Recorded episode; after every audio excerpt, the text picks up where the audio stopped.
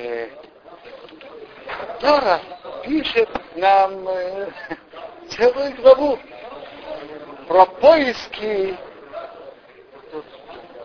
жены для Ицхака.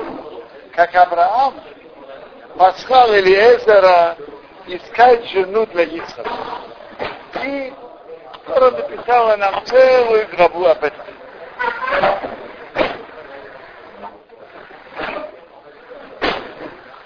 Давайте ее послушаем спокойно и рассмотрим.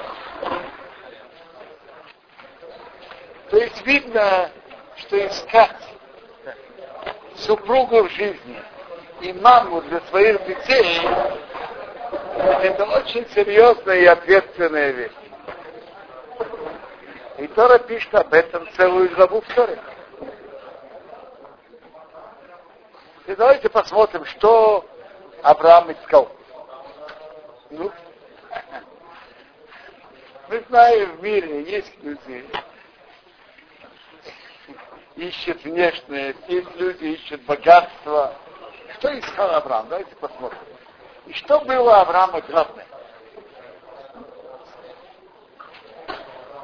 Авраам поручил это своему рабу Элиезеру. Во-первых, послушаем, с какой серьезностью относится Авраам к этому поручению, которое он дал Элиезеру. Во-первых, а почему он вообще дал поручение Элиезеру? Почему он сам это не идет делать? Потому что он идет искать жену для Ицхака из своей семьи, из дома Нахора своего брата. Потом мы рассмотрим, что в этом важного. И семьи Авраама. В чем важность? И они жили в Арамее. А про Авраам, Авраам Ицхок не мог туда поехать. Как вы знаете, в конце прошлой главы Ицхок был предназначен быть жертвой. И даже когда принесли вместо него барана, это считается, что как, как бы принесли Ицхака. Медрашим ведь говорят, а прошел Ицхак, где, где место храма? Там, где есть а Ицхак. Пепел Ицхака. Пепел Ицхака? Ицхак продолжал после этого жить долгие годы. Правильно. Пепел этого пепла и Медраш называет пепел Ицхака. То есть как будто он был принесен, считается, как будто он был принесен в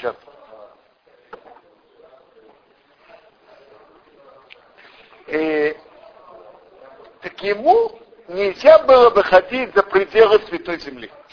Между прочим, это единственный из наших, который никогда не был в другой стране. Авраама, он, родил, он родился в другом месте. И он э, умер в Эрат Исраил. Яков родился в Эрат Исраил вышел, вернулся, и, и конец его жизни тоже был не в Эрцисраил. А Ицхок от начала до конца был в Эрцисраил. Когда он хотел в следующей главе спуститься в Египет, показался ему Бог, говорит, нет, не спускайся в Египет, ты как жертва. Ты э, не, место вне Эрцисраила тебе не подходит. Твое место только Эрцисраил такие тот не мог выйти. Авраам, написано в Торе, что он был пожилой. Ему было просто трудно такая поездка. Поэтому он поручил это своему рабу Элиезеру. Давайте послушаем, как тут написано. Он сказал своему рабу, старшему своего дома, а Моше властвует во, все, что у него, во всем, что у него. То есть во всех денежных вопросах он не просто руководил, он властвовал. И знаете, что такое Мошел? Есть выражение Мерех и Мошел. Знаете разницу между ними? Мерех значит руководство. Его жители государства приняли своим руководителем. Это Мерех, да. Мошел, который властвует против их желаний. Это Мошел. Когда братья обращаются к Иосифу, они говорят, ты что, Морых ты Мроховым, ты будешь над нами царствовать? Или ты еще, Машел ты что он будет властвовать? Что ты думаешь, мы тебя сделаем руководителем? Или ты будешь над нами властвовать против нашего желания? Ни того, ни того не будет. Ты сможешь по желанию, а Машел против желания. Мелах может назначить Машеля. Я знаю, назначить. То, зачем назначать? Он будет сам руководить. Он будет сам руководить. Так, так тут написано, что он властвует над всем, что у него. В денежных вопросах да. А вот когда надо было искать жену для Ицхака, он сказал, положи руку по твое бедро и поклянись Богом. Поклянись заповедью обрезания, положи руку под бедро. Я заклянусь тебя Богом, Богом неба и Богом земли, что ты не возьмешь жену моему сына и моему сыну и дочери к нане, кто я сижу внутри него. Но к моей земле, к моей родине пойдешь. И возьмешь жену моему сыну Ицаку. То есть именно из своей земли, не из дочерей к нане. То есть это получается в денежных вопросах он имел полное-полное доверие. А искать жену, тот он взял от него клятву. Рассказывает. Про Рабрави Ицхака из Владычева. Он как-то приехал рано утром в город. Такой, видно, благородный человек с бородой, так видно, духовный человек. Подходит к нему один еврей, спрашивает, а может быть вы шохет, резник? Он говорит, да. О, говорит, очень хорошо, вы мне, может быть, зарезали, зарезали бычка. Тот ему говорит, а у меня есть встречный вопрос. Я в дороге. И у меня кончились деньги. Может быть, мне одолжите 2-3 рубля в дороге, и потом я приду на свое место, я вам верну. Говорит ему, дорогой, дорогой товарищ, я, я вас вижу первый раз. Как, какой стати, что я вам доверял деньги? Вот ты сам не понимаешь этого? Тот ему говорит, а то, что, а то, чтобы я был разнихом, это ты мне да доверяешь. Так если я тебе одолжу деньги и не верну, ну, как вы прогорели эти 2-3 рубля. А если он зарезал и не как надо, то что? То тогда много евреев нарушили ели некошерное мясо. Намного страшнее. Это понятно, что ему не нужны были деньги, он и вот так с силой ответил. Авраама было наоборот. Материальных вопросах он имел полное доверие, в духовном поклянись. Да. Но поднимается вопрос, а в чем смысл и содержание искать жену именно из своей семьи? Ну, Авраам веря в единого Бога. И он э, воздействовал на многих-многих людей, чтобы они верили в одного Бога и служили ему. Почему? Какая разница этой и семьи Авраама или Хананиане? Семья Авраама тоже служили идолам. Мы, мы же все говорим пасхальные году. Что мы говорим? Я скажу сразу по переводу. На берегу реки сидели ваши отцы из долгих и из давна. И служили идолам. Терах, отец Авраама и отец Нахора, и служили идолам. Потом я взял Авраама, вывел. Так, а, так Терах служил идолам. Его сын Нахор тоже служил идолам. Как, говорят, хрен редкий не слаще то чем, э, чем семья Авраама лучше, чем хананяне? Эти служили идолам, эти служили идолам. Этот вопрос поднимает и разбирает Рабейну Нисим своих дрошот. И он отвечает очень интересный ответ. Он говорит так, что есть разные качества. Есть качества, которые лежат в натуре, а есть качества, как говорят, приобретенные. Есть качества человека, моральные качества, доб доброта, жалость на других и, и так далее. Честность. Это, И эти, или наоборот, жестокость. Эти качества передаются в наследство, как говорят, передаются с генами. А правильный взгляд или нет, где вера в Бога или служить идолам, конечно, это большой недостаток служить идолам, но это не качество, которое передается с генами. Это приобретенные качества. Поэтому Авраам так, ему было важно, чтобы это было из его семьи. А в семье Авраама были добрые качества. Как мы это видим, что в семье Авраама были добрые качества? Давайте посмотрим весь этот рассказ. То, что у Ривки были добрые качества, это ли это жити? Ее поставил в испытание, и она повела себя, повела себя на, на очень высоком уровне. В чем ее проверил Элезер? Проверил ее в доброте. Интересно, а почему ее проверил, если я тебя прошу попить, а ты дашь мне блюдом тоже? А почему недостаточно? Я прошу попить, и ты дашь мне. Очень просто. Есть у людей разная натура. Есть люди, которые имеют в себе твердость, и есть мягкие и уступчивые. Бывает уступчивый человек, он не очень, не очень-то добрый. Но когда его что-то просят, ему неудобно, неприятно отказать. Он слишком мягкий человек. Это даже не говорит о доброте. На практике это, наверное, приводит к доброте, но это берется не от доброты, а от мягкости. Э, но когда человек делает больше, чем его просят, это показывает его доброту. Это же его никто, никто на это не просил.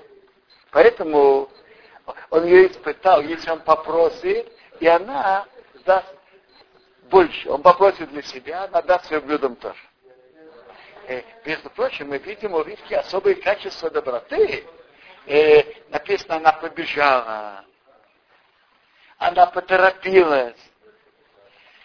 Делай добрые дела, энергично. Это очень важная вещь делать, быстро и энергично. Тора это подчеркивает. Если мы посмотрим принятие Гаси Авраама, мы тоже увидим. Авраам поторопился, сказал, торопись. А к быку, к быку побежал Авраам. Сделай добрые дела энергично и с энтузиазмом, быстро. Э, это очень важное качество в доброго сына. Так по Ривку это видно. Ее доброту, и, и ее разумность, благородство ее поведения. Но Элиэзер ведь, но Авраама Вину ведь не знал именно про Ривку. Он спросил про всю семью. Где мы видим в семье Нахора доброту? Где? Скажите вы. Вы же учили эту главу. Где мы это видим? Скажите.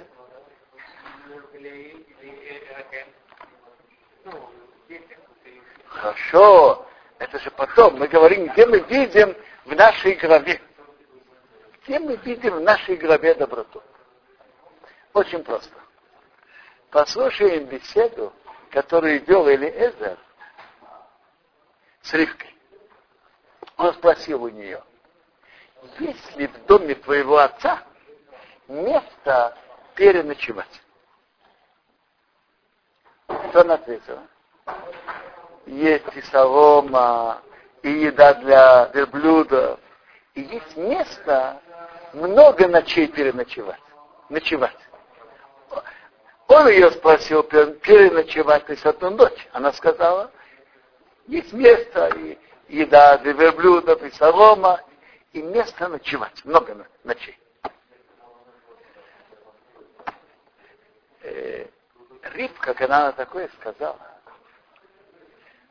не похоже, что она сказала на свой страх и риск, как говорят на авось. Ведь у нее был дом очень открытый. Мы знаем, что есть семьи гостеприимные, которые ведут себя а, гостеприимные семьи, но когда муж приводит гостей, он заранее предупреждает жену.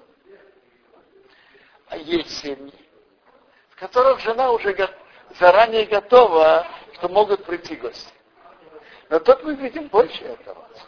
Дочка приводит гостей, не спрашивая папу и маму. По-видимому, это у них нормальная, естественная вещь. Что у них был открытый дом. Гостеприимство. Доброта – это очень важное качество. Скажу вам еще интересное замечание. Тут написано, раб побежал ей навстречу. А до этого написано, он стоит у источника. Если он стоит у источника, что ему бежать к ней навстречу? Она к нему подойдет. Он же стоит у источника, она подойдет к нему. Раша говорит, что Элезер увидел, что воды поднялись навстречу ей. То есть она стоит, стояла подальше у источника. Наверное, с другой стороны, не со стороны Элезера. Она стояла, а воды поднялись ей навстречу.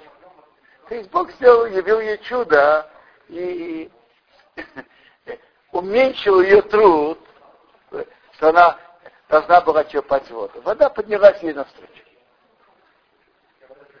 Но задается вопрос, если Лезер так увидел, по Мидрашу, по Раши, что Лезер увидел, что вода поднялась ей навстречу, то зачем он ее еще проверяет и спрашивает, можешь ли ты мне напоить немножко воды из твоего кувшина?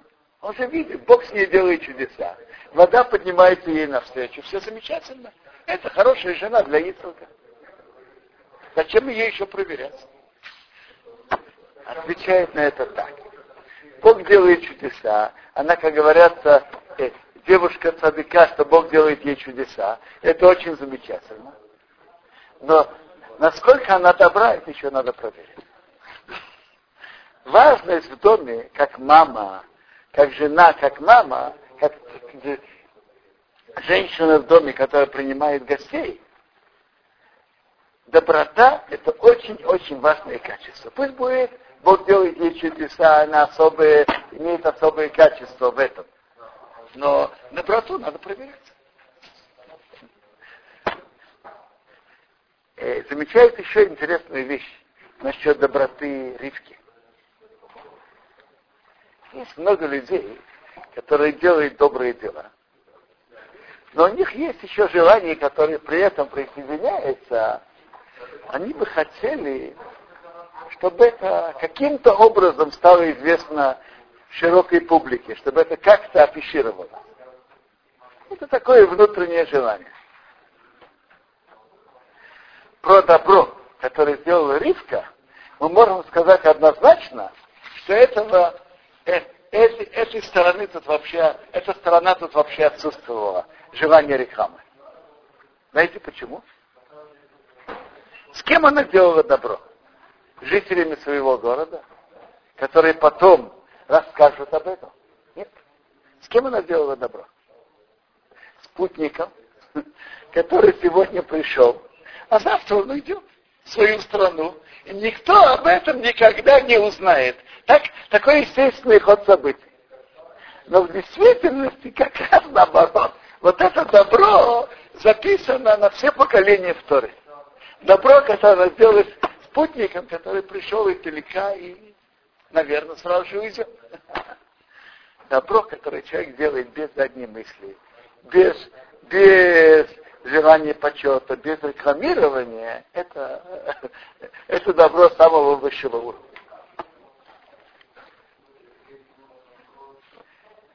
Так тут мы видим, что моральные качества девушки, доброта ее, это занимает очень-очень важное и центральное место в поисках невесты. Задается вопрос, ну а что же с верными взглядами на жизнь.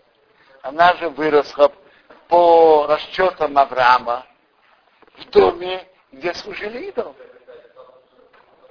И Медраж говорит, когда Равам приглашает Элиезера, он ему говорит, почему ты стоишь наружу, А я освободил дом. Говорит Раша, это Мидраш, я освободил дом от идолов. То есть он понял, что или Эго не захочет войти в дом, где находится идол. Я, я освободил дом от идолов.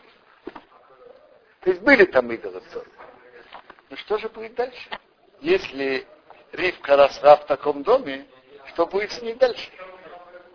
Чем можно гарантировать ее будущее во взглядах, э, служении Богу?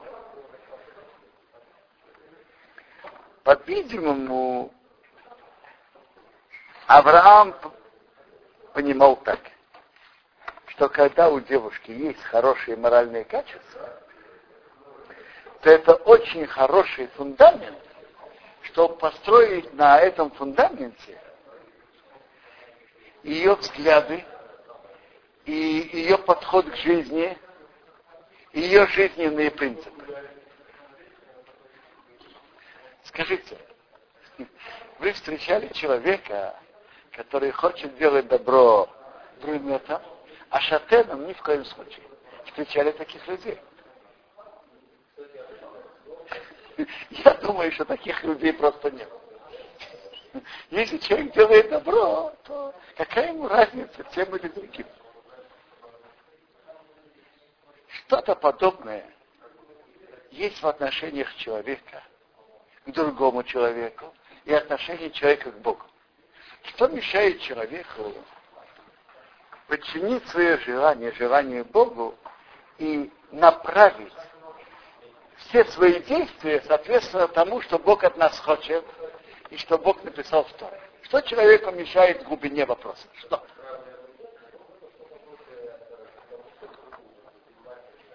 Как правило, что человеку мешает внутренний эгоизм, и человек не хочет сгибать и менять свои привычки, свои желания, свои интересы.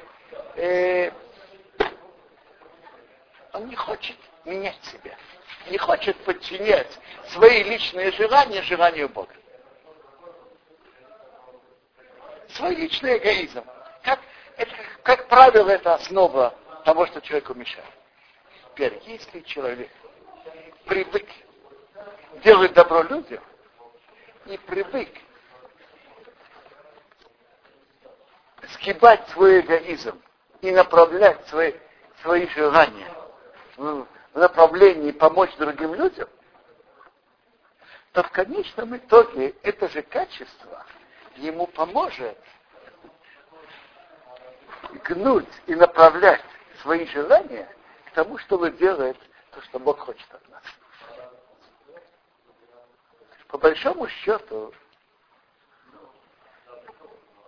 человек, который действительно служит Богу, у него не должно быть разницы от заповедей, которые между человеком и Богом, и между человеком и другим человеком. Допустим, Хофицхайм, который много работал и много времени и энергии отдал на книги, чтобы как человек, чтобы берег свой язык и свой разговор про других, и как, чтобы человек сделал добро, добро другому, а в Абхасе, и, и про беречь свой язык, это Хопецхайм Шмират Алашон, он был на самом высшем уровне и по отношению выполнения и соблюдения заповедей, и по отношению к Богу, и шаббата, и кашута было самой большой осторожностью и в молитве, и, и в изучении Торы. Нету нет разделения между этими заповедями и другими. Между отношением к Богу и отношением к человеку. Это все они выходят из того же корня. И добрые качества – это замечательный фундамент, чтобы строить на нем и приучать себя э, построить верные взгляды и изгибать свои желания перед желанием Бога. Кто-то может спросить, что они, может быть, встречали людей, которые, скажем, очень аккуратны в заповедях относительно Бога, а относительно других людей такой аккуратности нет. это не, это не то, что они, они э, у них это разделение получилось от работы над собой. Причина совсем другая. Есть действия, которые человек приучается почти автоматически в среде, в которой он находился.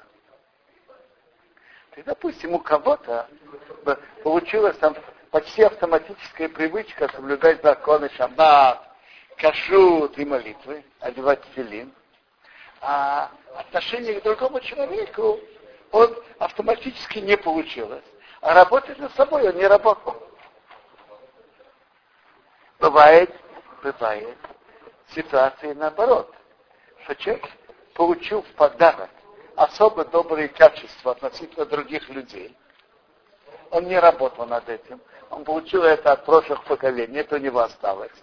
А привычки, скажем, соблюдения заповедей между человеком и Богом, это э, цепочка прервала.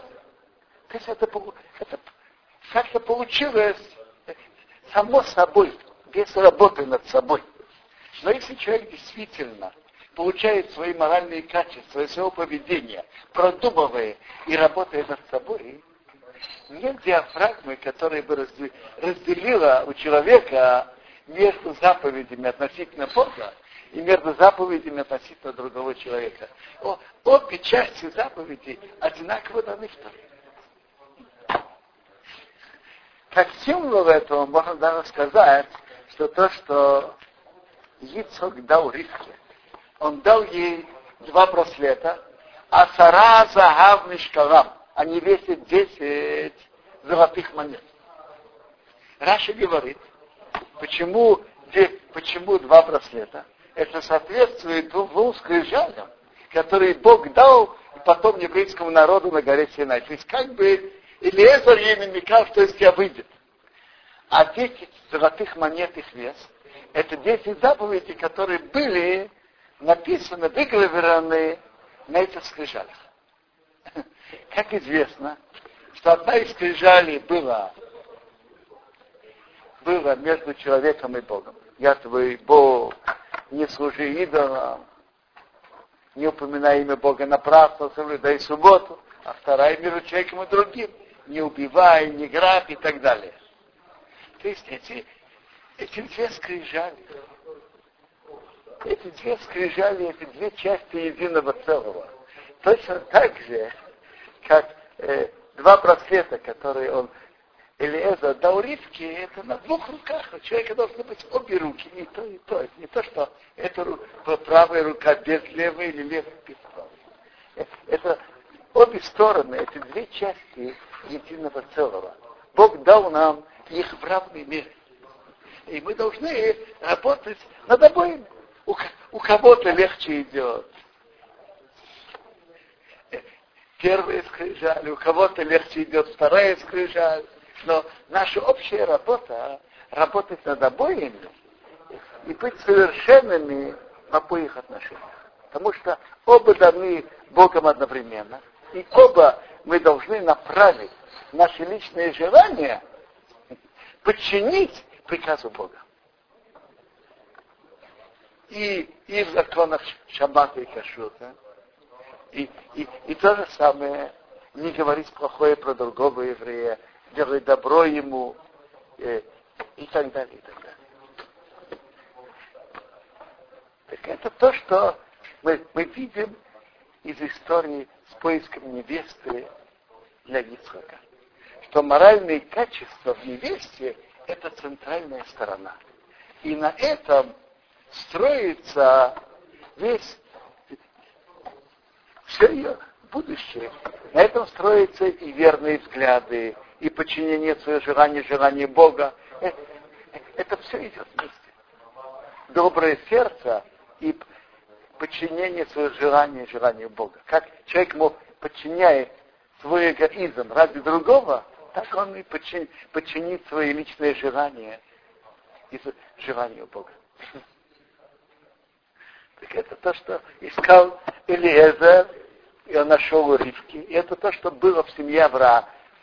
То, что Авраам искал из своей семьи.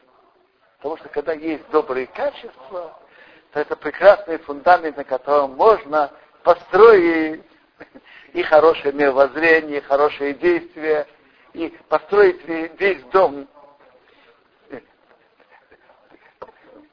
построить, чтобы весь дом был полностью делать желание Бога.